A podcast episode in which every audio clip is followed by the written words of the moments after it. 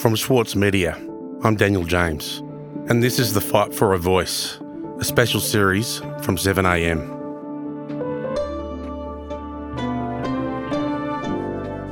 There was a time when Conservatives could have supported The Voice, thrown their support behind a proposal brought forward by Indigenous Australians at the request of one of their own, Prime Minister Tony Abbott.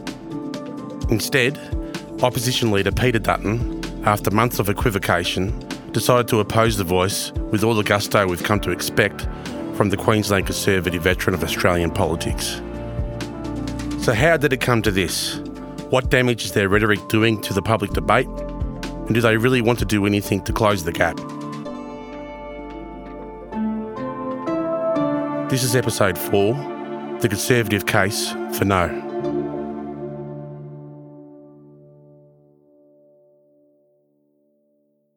And how are you going generally? Oh, all right. Um, we, are obviously looking forward to getting this referendum out of the way. It's yeah, um, we, yeah, we. It's a battle we've got to fight, but it's one we never wanted. Right. That's the best way to put it. For the most part of federal politics in the 21st century, Barnaby Joyce has been a central figure.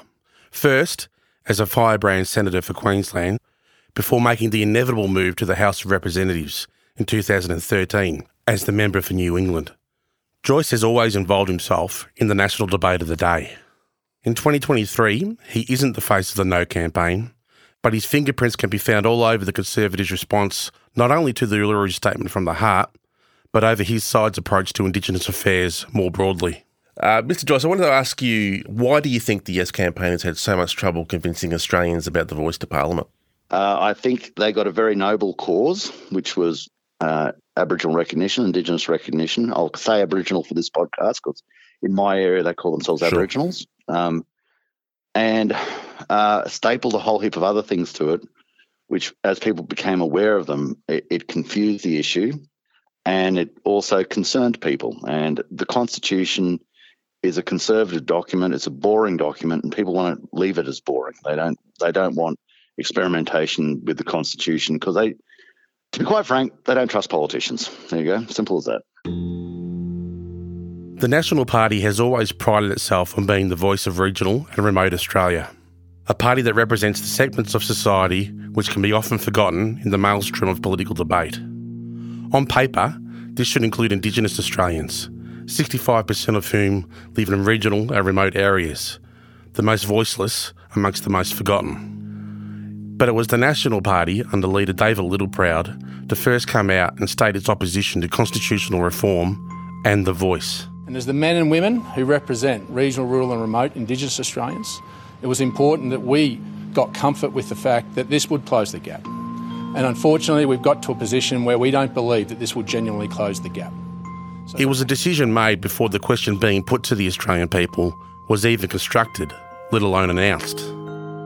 The party's position was also taken months ahead of their coalition partner, the Liberals. The decision gave new prominence to one member of the LNP in particular, Jacinta Nampijinpa Price, the senator for the Northern Territory who had entered the parliament barely seven months earlier with a primary vote of 3.19%, a number not unusually low for the Democratic Hall of Mirrors that is the Australian Senate.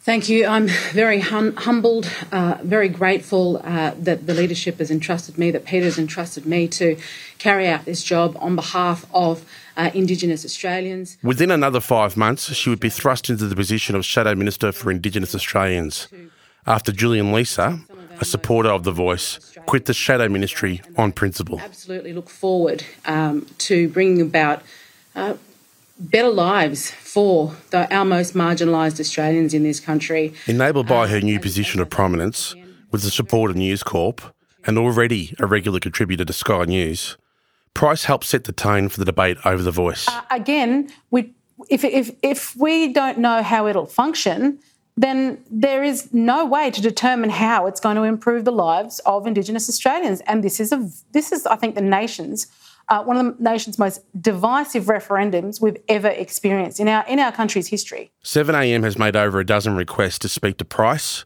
Warren Mundine, and other members of the Conservative No leadership to participate in this podcast series to no avail. Close examination of their opposition isn't part of the campaign strategy. It doesn't have to be. With a largely apathetic electorate, one tired of having politicians in their lives after COVID, a population which, according to Reconciliation Australia, only 17% have interacted with Indigenous Australians in the past 12 months, the sight of Mundine and Price on screens all over the country denouncing the voice is a powerful one. It cuts through. Long term, I wouldn't like to entrench in our constitution the idea of uh, disadvantage, which I think is what the voice will do. It'll suggest that we will forever um, require special measures. Uh, we, you know, we as, uh, as taxpayers have been given money to the government to fix these problems, and they've been spending billions and billions of dollars uh, for years on this.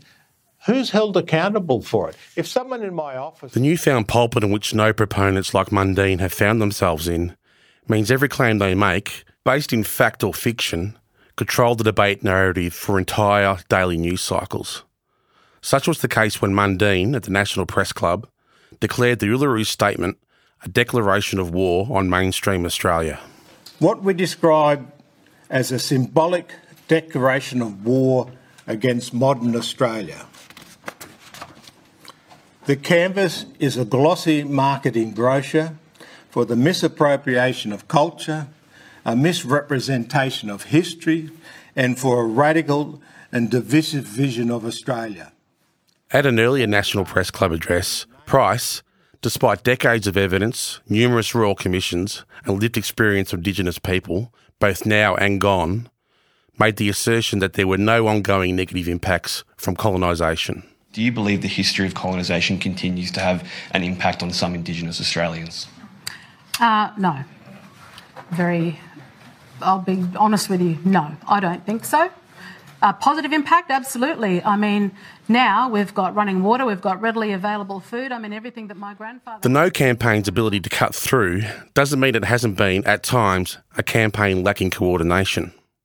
This was highlighted by Mundine's appearance on Insiders, in which he said a no vote would lead to negotiations of a treaty commencing almost immediately. We don't need another body of bureaucracy. We need to recognise those traditional owners. So we're more likely to get treaties if people vote no. Yeah, because then we have to do the hard. On the 15th of. Uh, it was a statement made without any authority, the consensus of any movement, and it undermined the Conservative line that a mere voice to Parliament was all too much, let alone a treaty. Other thought bombs were launched by both Dutton and Littleproud the morning after the launch of the You're the Voice ad campaign, in which both leaders proposed another referendum on recognition alone, if this one was to fail. Of Australians. So you'd hold another I, I, referendum? I believe very strongly, yeah, yes, I believe very strongly that uh, it is the right thing to do. Uh, but enshrining a voice in the Constitution is divisive. The idea of a second referendum was an absurd one, which his Shadow Minister for Indigenous Australians, Senator Price, has refused to publicly support. It took about a fortnight for Dutton to turn his back on his own idea. But the strategy had worked, despite the disarray in the campaign itself. Instead of talking about the You're the Voice ad, people were talking about a second referendum. It's a reminder that in a campaign built on fear, relentless negativity, and willful ignorance, you can get away with being disorganised, especially if disorientation is part of your strategy.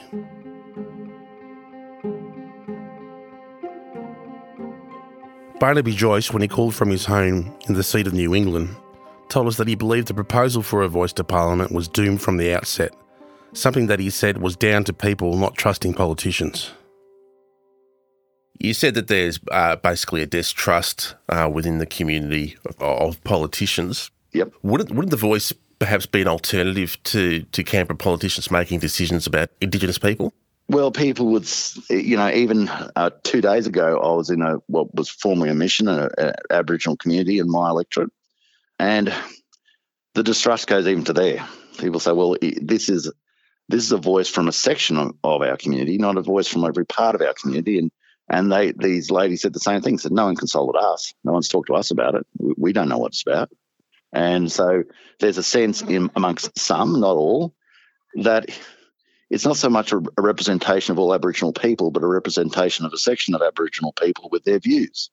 And um, people are, always hesitant when you talk about people being selected or the capacity for them to be selected because you can select your friends And uh, that's not the way democracy should work. If you're going to have power in the parliament, and this would definitely have substantial power, then there must be that check and balance, which is a mandate of, of people by reason of an election. It's how democracies work. Wouldn't it only have the power that the parliament itself gave it, though? Isn't that an opportunity for your party and, and people like yourself to actually constitute the voice itself and, and limit its power if, if the need be? The whole reason there's not it's not a pointless sort of flight of fancy that you put something into the constitution. Once it goes into the constitution, it has inherently constitutional powers. And the justiciability of those constitutional powers will not be determined by the parliament, they'll be determined by the court, in this case, the High Court. In the actual document itself, it talks it doesn't talk about advice. Uh, it talks about representation. These are two entirely different words and have, have immense more power. And it's in its briefest form, you would say, well, if you went to the High Court, would you want legal advice or legal representation? Of course, you want legal representation. And the issue is not about whether it has a veto power. I agree, it doesn't. There is no capacity of veto. But there is most certainly a capacity of dispute over process, especially surrounding consultation where um, it could be said, well, you haven't consulted properly, you've erred in a section, you've put too much emphasis in another section, you've completely missed another section. Therefore, your consultation is um, is uh, is more than improper. It's it's unsubstantial. It it, it does, doesn't meet the bar of consultation, and therefore, it's not that your decision is vetoed. It's just ruled null and void as if it never happened. So, according to Joyce, the voice, formulated by the Parliament itself, would have immense power, but no power to veto any decision or piece of legislation made by the government of the day. This assessment made his and Malcolm Turnbull's remarks in 2017 even more incredulous. Do not believe a, what would in, in effect be a third chamber of parliament available only to Aboriginal and Torres Strait Islander okay. people is consistent with our uh, constitutional I'll just, Mark, I'll just leave. I'll just leave it there. The allegation that the voice would be a third chamber of parliament is something both Turnbull and Joyce have walked away from and apologised for. The former, after much thought, now a supporter of the voice. But Joyce still says it's constitutionally risky, that it will lead to delays and dysfunctions, something that constitutional and public law teachers and experts don't agree is the case. Have you paid any heed to the 71 constitutional public law teachers from around Australia that have signed a letter saying that the, the voice to Parliament itself is not constitutionally risky? Well, I can't take that to the bank, can I? I mean, that's just a view. It's a view now, and I, my, you know, I had constitutional lawyers. In fact, I had the Solicitor General saying on my um, uh, Section 41 or six, the constitutional test of whether I was eligible to be in Parliament because apparently my father had been for a period of time a New Zealand citizen, and at that time I was born. And I was told that no worry in the world. Well, it went to the High Court and I lost seven zip. So this is my own personal experience of how people's opinions and how later reality are two different things. Any person who can tell you exactly what the High Court is going to decide is either a, a prophet or they're guessing. They're giving their best guess. And of course, there are other legal opinions that said it would be uh, a, a, a, lawyer's feast as to how it works. And you know, what's the point of a high court if you can already interpret exactly what it's going to do? It's if it's in the constitution, it has the capacity to be interpreted by the high court, discussed by the high court, and it would inevitably be tested by the high court. And if you think it wasn't, well, here's my question I pose to you: Why do you need it in the constitution? Just put it in legislation. As covered in part one of this series, the Aboriginal and Torres Strait Islander Commission, with its regional structures and elected representation, was a legislative body and was vulnerable to the whim of any government. With a population as disadvantaged as Australia's Indigenous population, and one that is such a small cohort within the broader community, and one which has no electoral clout, a legislative voice is too risky. It gets back to the argument what is reconciliation and what is practical, and what is merely symbolic? I think the issue in regards reconciliation is an ongoing process, and I fully support it. Uh, I think that the next time it, that it comes about, you must have a constitutional convention. There's no good to being all enthusiastic at the start because your, your first polls say it's, you know, this is very popular because ultimately a debate will always surround in a very magnified form what you're going to do to the Constitution of Australia, which does not just affect Aboriginal people, it affects all people. It's a constitution for all of Australia. So you must have a constitutional convention.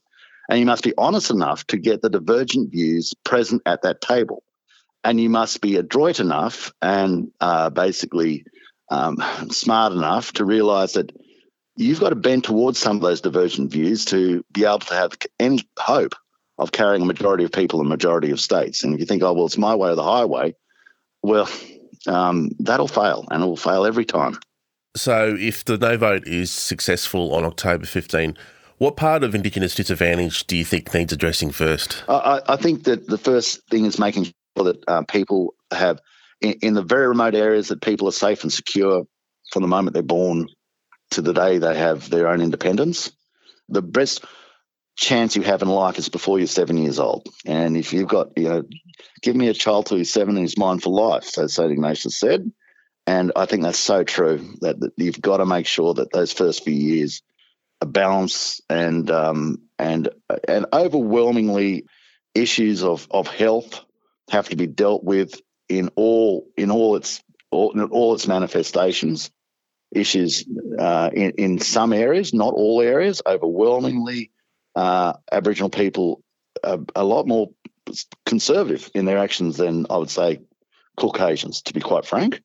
Um, and but uh, where there are problems and areas there are problems and communities where there are problems, no matter what people's colour, those areas and those need to be dealt with uh, and to give the kids the best opportunity. Then, as I've already said, it's a secondary education. It's making sure that we we don't try and give, and it sounds sort of counterintuitive to what I've said before, we don't try and give Sydney solutions to Berowra problems because they they won't work. You've got to give Berowra solutions to Berowra problems, and you've got to actually work on the best thing to do is work on the premise of what is working already. I find myself agreeing with much of what Joyce says, while recognising at the same time every point he makes can in every instance be addressed by a voice to Parliament and the representational structures proposed by the Calma Langton report that sketched out an idea of how the voice would work. A report that was presented to the Morrison Cabinet and then agreed upon as a way forward on a proposed legislative voice. It also highlights the level of political opportunism within the No campaign. Because if you strip away all of the rhetoric, all of the fear, the basic principles that both sides espouse aren't as far apart as many would have you believe. But for Joyce, the status quo seems good enough. But they're already doing it. You, you know, people aren't imbeciles. They're already doing it. You know, you don't, you don't I, I could, you know, I could go up to areas and you know, I've got uh, you know, good mates up in the Gulf. They got my phone number and they ring me up and they tell me exactly what they want. Build, you know, if you get building contracts to uh, in, in, you know, Aboriginal firms, that helps Aboriginal people. The outback way from Boulia through to Laverton, I think 75% of that workforce is Aboriginal. So that works. Uh, and these and that's good for our nation as well. And but we didn't need the voice to do that. That was just logic, and that was basically good actual political representation. Talk to your community, and you know, give them back what they ask for. You don't need a, an interlocutor. You can do it. Uh, if you're just competent in your own politics.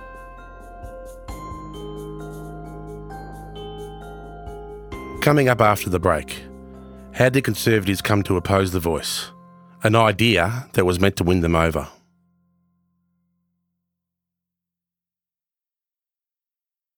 For Sloane Crosley, writing about the loss of a friend may not have provided catharsis, but it did allow for the possibility of a better ending. Like you have this amazing meal that's this friendship, and then you have a really, really, really, really bad dessert with shards of glass in it. And then, like, the book is like, you know, those little chunks of chocolate that come with the bill.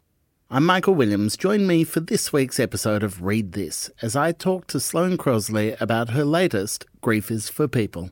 Listen wherever you get your podcasts. As a 7am listener, you're already familiar with many of the journalists who work for the Saturday paper. For a limited time, subscribe to Australia's leading independent news source, the Saturday paper, and you'll receive the Saturday paper's stainless steel coffee cup, made in collaboration with Fresco, for free. Subscribe from just $2.10 a week. Simply visit thesaturdaypaper.com.au forward slash offer. Mahler's music embodies the very essence of humanity Experience his epic Song of the Earth with the Australian Chamber Orchestra, Richard Tognetti, and internationally acclaimed opera stars Stuart Skelton and Catherine Carby. Opens May 12. Book now at aco.com.au. While Barnaby Joyce was one of the first Conservatives agitating against The Voice, one of the Conservatives to support it right from the beginning was Julian Leeser. All right, well, let's, let's kick off. Um, please uh, state your name and title for, uh, for the record. My name's Julian Leeser, and I'm the federal member for Berowra. Leeser describes himself as a constitutional nerd, so tinkering with the document isn't something he takes lightly. Well, I was a, a year five school student, and I had this great teacher who saw I had an interest in current affairs and thought it would be a smart idea to get me to do a project on Australia's prime ministers. And for each Prime Minister, I wrote a short biography and I drew a picture. And uh, when I got to Sir Robert Menzies, who founded my party, uh, I gave myself a bit of a haircut and stuck down uh, a bit of my hair on his bushy eyebrows. What I was interested as I was doing this project um, was I kept hearing about this thing called the Constitution. And so for my 10th birthday, I said to my parents, Look, I don't want a bike and I don't want a cricket bat or the latest game. I'd like a copy of the Australian Constitution. As I said in my maiden speech to the House, uh, I think the Latin term for this is Nerdus Maximus. But it's more than just a pet interest. Julian Leeser has been a solicitor, a judge's associate, and a constitutional law advisor to an attorney general. He was even one of 10 members on the No Committee for the Republic referendum in 1998, which is when he first started paying attention to the idea of constitutional recognition for First Nations people.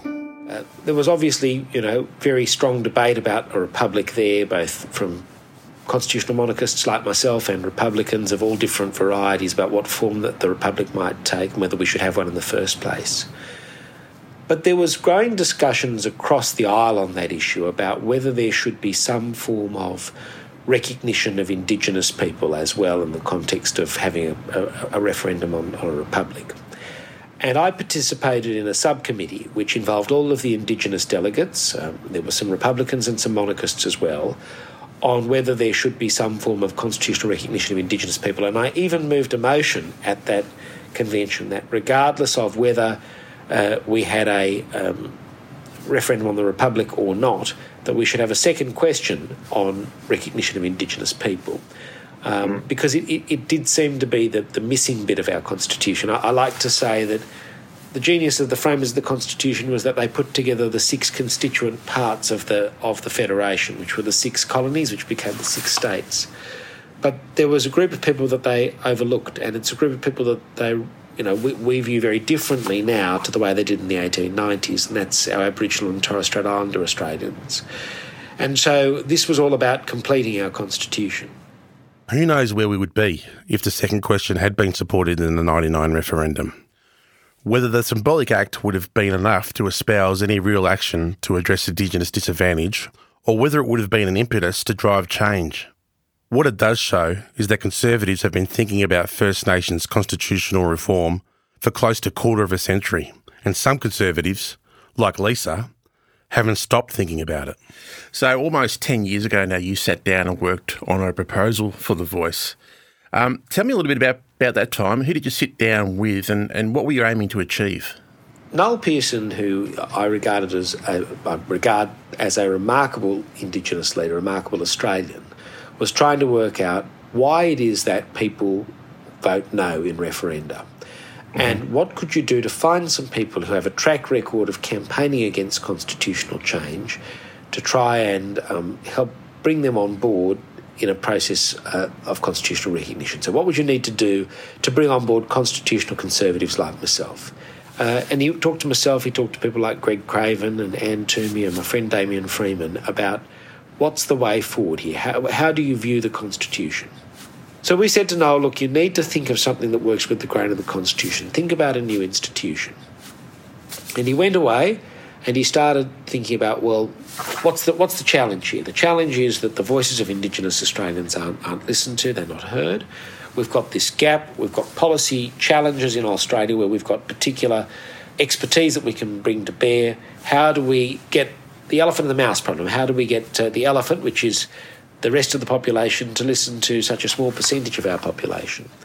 So he came back with the idea of, of an advisory body, which was called The Voice. And he and Anne Twomey and Greg and Damien and I were engaged in the drafting of a provision that's not that dissimilar from what uh, what we're voting on back in 2014. So before the Uluru Dialogues, before the Referendum Council report, before I was a parliamentarian, uh, I'd already put my feet on the sticky paper and made a commitment in relation to constitutional recognition through a voice. And then um, when Indigenous people were consulted deeply, as they were in the referendum dialogue processes that led to Uluru, and they were presented with a whole range of options, including a voice, including symbolic recognition, including racial non-discrimination clause, and asked what el- whatever else they might be interested in. They rejected a lot of the things that had gone before. They rejected the purely symbolic. They rejected the racial non-discrimination clause, and they said, "No, we want an advisory body. We want a voice," and, and that was a very significant moment. And it did seem to resonate with the broader community for um, for a long time up till the start of this year. And then uh, Peter Dutton, your leader, came out against the voice.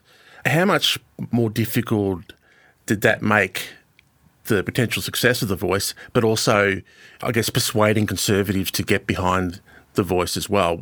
How much of a game changer was that in terms of where we are at today. Well, I, I, just want to take you back a little bit before the decision of our party room in relation to sure. opposing the voice. And uh, Peter came to this with an open mind. He genuinely did. I, I worked very closely with him uh, as his shadow minister, both the shadow attorney general and shadow minister for Indigenous Australians. And the fact that he chose me to do this role indicated, given my long history uh, on this issue, that, that he had an open mind.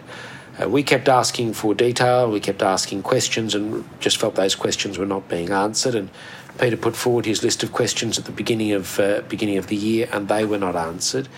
And I, I'm sad that we've got to where we've got to. I don't want to point the finger at any particular uh, particular person here because it's it, it's not one person's decision. There are a range of decisions along where we got to, but we ultimately ended up in a position where uh, we didn't have bipartisan support on the issue. And I think uh, that I, I, think that is sad, but that, that is where we are. After that decision was made, Julian Leeser moved to the back bench so he could continue advocating for the voice. Unlike almost any other party in the parliament, the Liberal Party gives backbenchers the freedom to champion the ideas they believe in. I want to exercise that freedom because I intend to campaign for a yes vote. How heavy did that decision weigh on you? Oh, very heavily. I mean, this isn't a decision that you take lightly. I was conscious of uh, not wanting to let Peter down and not wanting to let my colleagues down, and very conscious of the opportunity that Peter had given me. But ultimately, I had such a long um, and unique history on this um, that I, I, I felt I wouldn't be true to myself if I was out there making arguments against something that I fundamentally believe was good for the country. And as I said at the time, I, I wanted to to be able to say to my kids that. Uh, you know, in politics, it's really important to stand for something, especially when it's uh, difficult, especially when it comes at a cost. Um, and I think that's a that's an important message in any line of work, but particularly in a line of work where you're supposed to be there to represent people and you're engaged in a conversation based on values. Throughout the campaign, Leeser has tactfully trod the fine line of dispelling many of the No campaign's spurious claims while never attacking anyone from his own side. A firm believer that reasoned argument speaks for itself, no matter how outlandish the claims from others might be. The great progress of the 20th century's civil rights movements was the push to eradicate difference, to judge each other on the content of our character, not the colour of our skin.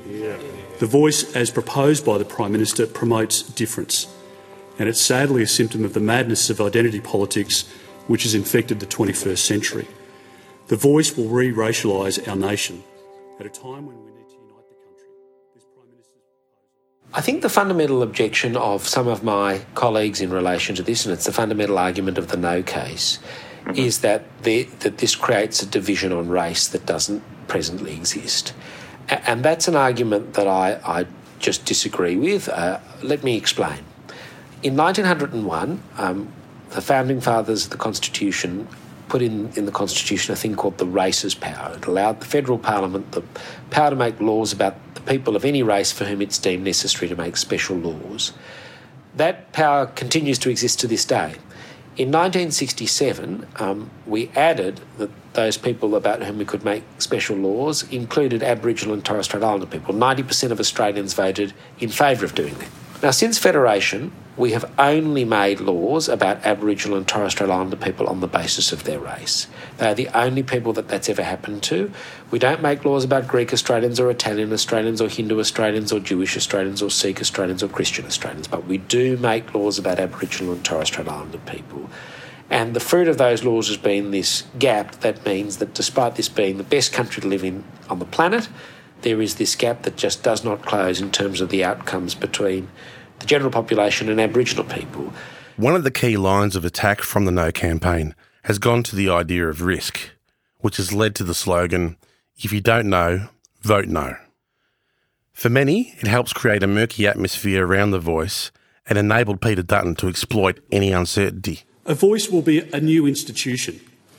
A voice would be the most radical and consequential change to the way our democracy operates in our nation's history. But for Leeser, the arch constitutional conservative, this couldn't be further from the truth. Is the idea of the voice consistent with our constitutional heritage? It absolutely is. I mean, what does the Constitution do? Our Constitution creates institutions the courts, mm-hmm. the Senate, the House, etc. This is about creating a body that runs with the grain of the Constitution, in that it doesn't seek to replace any of those institutions and it doesn't sh- seek to shift the balance of power. What it does seek to do is to provide advice and thereby uh, allow us to make better policies and better laws about Aboriginal and Torres Strait Islander Australians. You've put a tremendous amount uh, on the line for this and, and into this, both intellectually, professionally, and, and dare I say it, emotionally. Uh, what would the feeling be like on October 15th if we were to get to a point where this referendum wasn't successful? What would be your reaction and what would it say about uh, Australia? Well, I'm working hard every single day to ensure that we have a, a successful result on the 14th of, of October. But ultimately, this is a decision for Australians, and um, you know, it is our job to try and persuade Australians that this is worth voting for, that it will make a difference, and that it completes our constitution, and that this is a change which is both necessary and safe. Nothing changes if we vote no. We don't have a new mechanism to help us deal with closing the gap, with with focusing on, um, you know, Aboriginal life expectancy, ad- Aboriginal incarceration, Aboriginal um, rates of death, uh, Aboriginal um, uh, health and education outcomes. There's nothing new. Uh, in fact, it is it is the status quo. And in most referenda, you hear, "If it ain't broke, don't fix it." But here, the system is so sorely broken uh, that I think if we vote no, it's just a continuation, it's an endorsement of the broken system.